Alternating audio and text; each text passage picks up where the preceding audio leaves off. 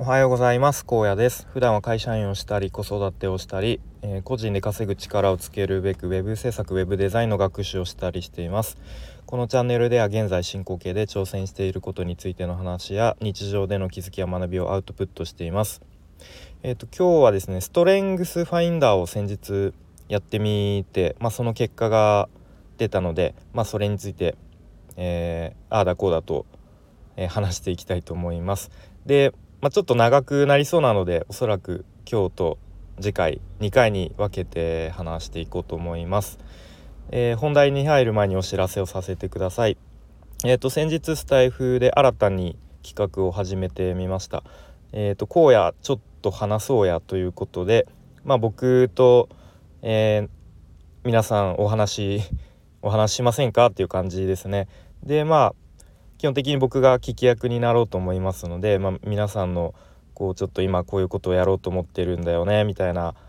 話の壁打ち相手になったりとか、まあ、ちょっとお悩み相談だったりとか、まあ、僕がこうどこまでちゃんと話聞けるかとかまああとコンサルではないのでねこうアドバイスとかできないとは思うんですけど、まあ、あくまでもこうあの話し相手になりますよならせてならせてくださいというかまあそれによってこう僕自身も皆さんのことをもっと深く知りたいなという感じでやっています。で詳しくは、えっと、507回目の回目のというか507の放送回で話してるのでよかったら興味あったら聞いてみてください。えー、ということで、えー、本題ですね。で先日ストレングスファインダーというのを、まあ、ずっと興味あったもののあのなんとなくやっていなかったんですけどまあようやくやってみました。でリオンさんにですね書籍を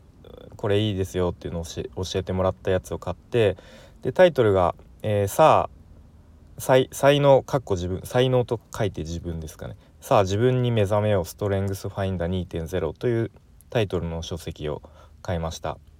うん、でまあ内容をパラパラと読んだ後に、えーと、とウェブの方で実際にそのストレングスファインダーの、まあ、テストというか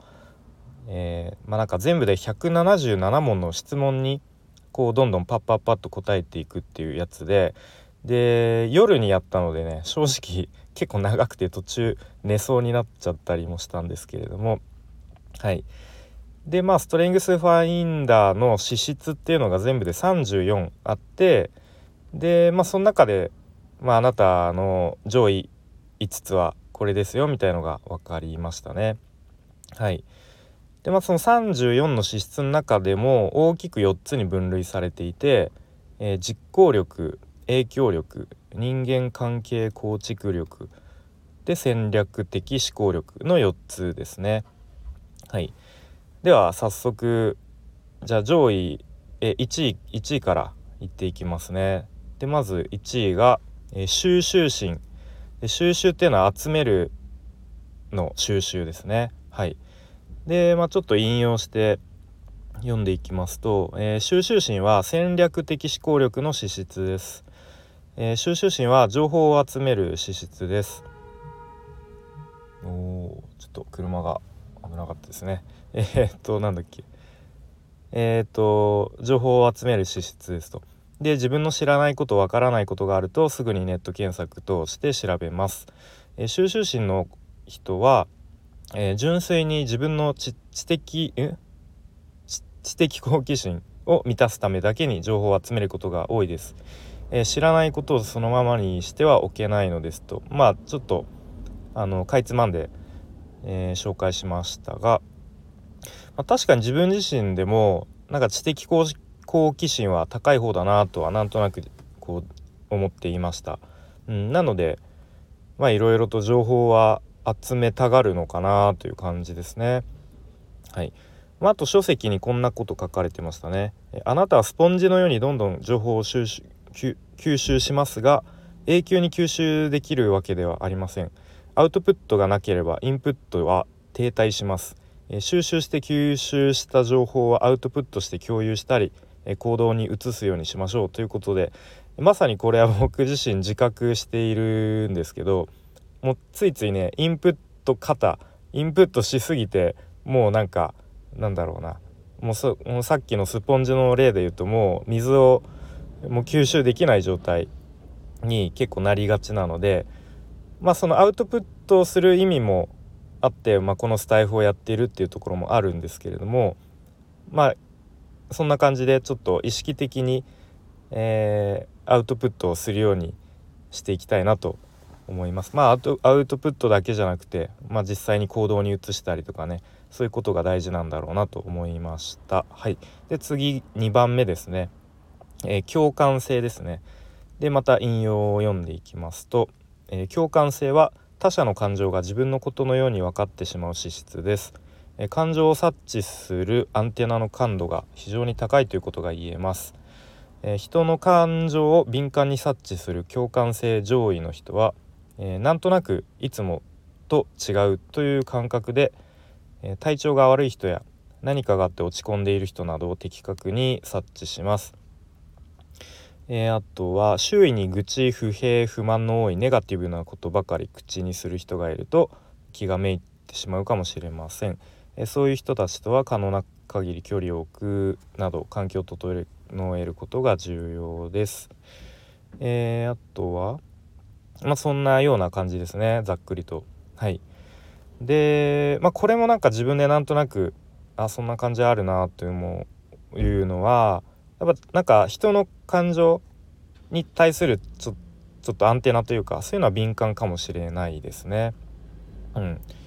ちょっと、まあ、会社で言うとあちょっと今日上司の上司機嫌悪いな悪そうだなとか、うん、なんかそういうのに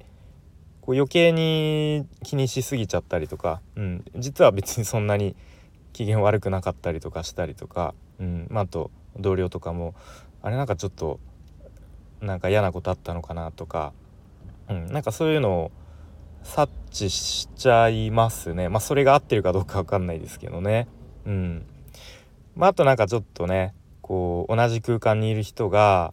まあ、ちょっとイライラしてるしてたりとかするとまあなんか自分もそれに引っ張られちゃうというか、うん、そういうのはありますね。まあなんかこの部屋まだなんか自分の中でもこううまく言語化できないというかなんかはっきりできていないのでなんかその辺も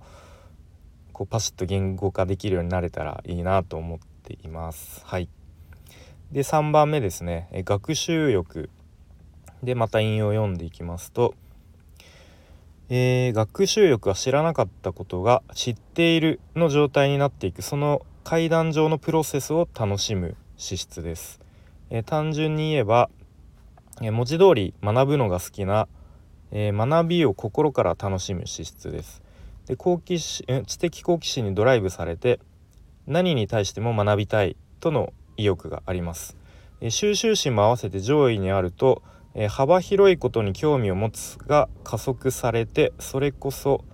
それこそ興味を持ったら何でもかんでも学びたいになります。うん。えー、っとそれから学習欲は体験からも何かを学び取ろうとしますその意味で学習欲の人は新しいことにチャレンジすることに抵抗がありませんむしろ新たな体験新たな経験を新たな学びの機会と捉え積極的に挑戦します、えー、そんなようなところですね。はい。あなんかこんなことも書いてあるんですね。えー、その結果学びのために無駄に時間とお金を使ってしまうこともありますと。うん。まあ、これも多分さっきのこう収集心とちょっと近いんでしょうね。うん、なんかこう情報を集めたいとか新しいことを学びたいみたいな、まあ、どっちも知的好奇心から来るものなんだろうなというふうに思います。まあ、これもなんとなく自分でもあ確かにそうだなということですね。うん、なのでうんやっぱりなんか Voicy とかを聞いてなんかいろんなこう情報を知りたいとかいろんな人の価値観を、まあ、集めるというか、うん、そういう価値観に触れてみたいとかあこの人はこういう意見なんだとかこういう価値観で物事を捉えるんだとかそういう新たな発見とかっていうのがなんか楽しい楽しいですね。うん、なのでまあでなんかそういうことばっかりやってるとやっぱりどんどんインプットばっかりになっちゃうんですよね。うん、なのでまあこちらもきっとさっきの収集心と一緒で、えー、アウトプットする意識を、えー、常に持ちましょうっていう感じですかねはいそんなところでとりあえず3つ目まで話したので、えー、次回まあ多分明日になるんですがは4つ目5つ目を話していきたいと思います。はいそれでは今日も最後までお聴きいただきありがとうございました。じゃあまたね